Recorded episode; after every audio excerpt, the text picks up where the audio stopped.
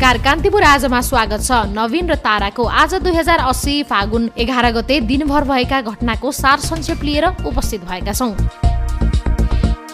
प्रतिनिधि सभाको हिउँदे अधिवेशन समेत विगतको जस्तै सत्ता पक्ष र प्रतिपक्ष बीचको आरोप प्रत्यारोपले प्रभावित हुने सङ्केत देखिएको छ। फागुनमा पाँच दिनका लागि बैठक बस्ने क्यालेन्डर बनाइए पनि आजसहित तीनवटा बैठकमा कानुन निर्माणको विषयले खासै महत्व पाएको छैन। विधेयक अधिवेशनको रूपमा परिचित चालु अधिवेशनमा सत्ता पक्ष र प्रतिपक्ष बीचको विवादको छाया पर्दै गएको हो। विवादमा परेका मन्त्रीहरूको राजीनामा माग गर्दै प्रतिपक्षी दलहरूले आज संसद बैठकमा अवरोध गरेका छन्। उनीहरूको अवरोधपछि केही घण्टा स्थगित भए पश्चात बसेको अर्को बैठकले बैङ्किङ कसुर तथा सजाय दोस्रो संशोधन विधेयकलाई दफावार छलफलका लागि सम्बन्धित समितिमा पठाउने प्रस्ताव अनुमोदन गरेको छ। प्रतिनिधि सभाको अर्को बैठक आगामी आइतबारका लागि बोलाइएको छ। आगामी बैठकमा समेत आफूहरूको माग सम्बोधन नभई सदन चल्न नदिने सङ्केत प्रतिपक्षी दलले गरेका छन्।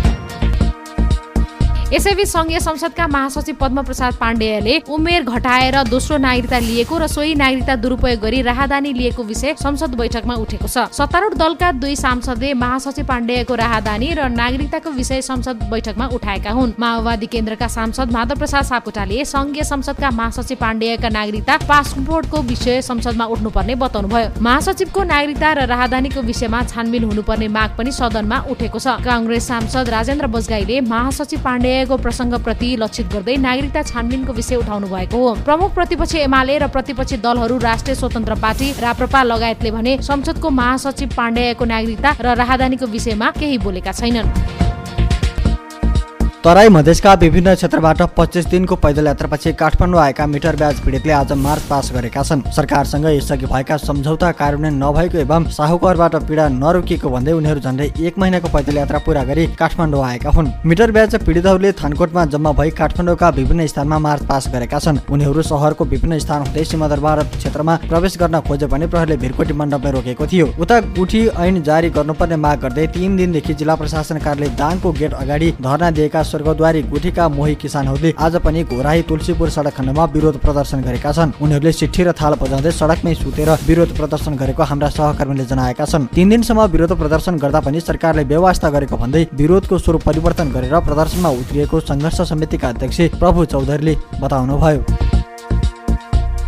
प्रधानमन्त्री एवं नेकपा माओवादी केन्द्रका अध्यक्ष पुष्पकमल दाहालले संक्रमणकालीन न्याय सम्बन्धी विधेयक सदनमा प्रस्तुत गर्ने तयारी भइरहेको बताउनु भएको छ। तेइसौँ मजदुर बलिदान दिवस तथा पुस्तक विमोचन कार्यक्रममा आज उहाँले अबको पाँच दिनभित्रमा उपसमितिबाट पारित भएर संसदमा प्रस्तुत गर्ने तयारीमा रहेको बताउनुभयो। उहाँले सदनबाट पारित गरेसँगै बलिदान गरेका योद्धाप्रति गर्व हुने दावी समेत गर्नुभयो।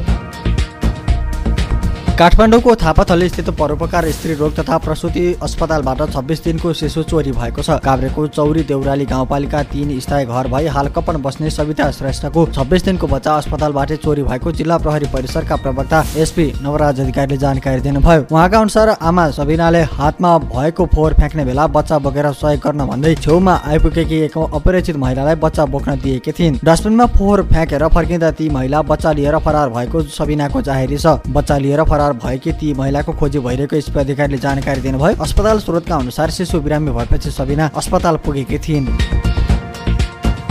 मोरङमा लरी दुर्घटना हुँदा तीनजना बालबालिकाको मृत्यु भएको छ। बुढीगङ्गा गाउँपालिका चार स्थित प्रगति टोल स्थित एक घरमाथि औद्योगिक कच्चा पदार्थ बोकेको लरी पल्टिँदा एकै परिवारका दुई सय तीन बालबालिकाको मृत्यु भएको हो। सुनसरी मोरङ सिँचाइ योजनाको नहर हुँदै कोयलपुर जाने सडक खण्डमा मार्बल उद्योगका लागि आवश्यक ढुङ्गा बोकेको भारतीय लरी स्थानीय ज्योति अधिकारीको घरमाथि पल्टिँदा उनकी चार वर्षीय छोरी इसिता र छोरा निशान्तको मृत्यु भएको हो। त्यस्तै छिमेकी सन्जु खवासकी दस वर्षीय छोरी रिया खवासको पनि मृत्यु भएको प्रहरीले जनाएको छ।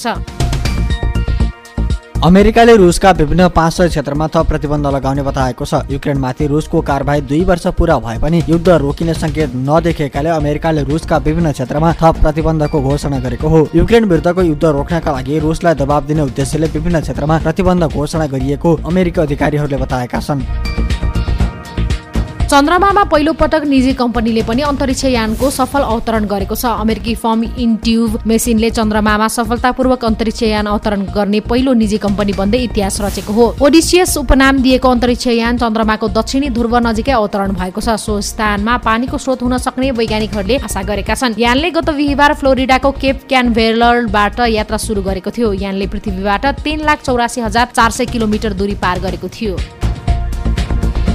ललितपुरमा सुरु केपी ओली कप राष्ट्रिय फुटबल प्रतियोगितामा आयोजक क्लबले विजयी सुरुवात गरेको छ। ललितपुरको सातोबाट स्थित एन्फा कम्प्लेक्सको मैदानमा भएको उद्घाटन खेलमा आयोजक केपी ओली क्लबले A division league champion church boys क्लबलाई तीन शून्य गोल अन्तरले पराजित गरेको हो। आयोजक क्लबको जितमा जय गुरुङले दुई तथा विदेशी खेलाडी फोडे फोफानाले एक गोल गरे। जितसँगै KP Oli club quarter final प्रवेश गरेको छ। दस टिम सहभागी प्रतियोगिताको दोस्रो खेलमा पर्सि आइतबार न्युरो टिम एनआरटे र थ्री स्टार क्लब बीच प्रतिस्पर्धा हुनेछ।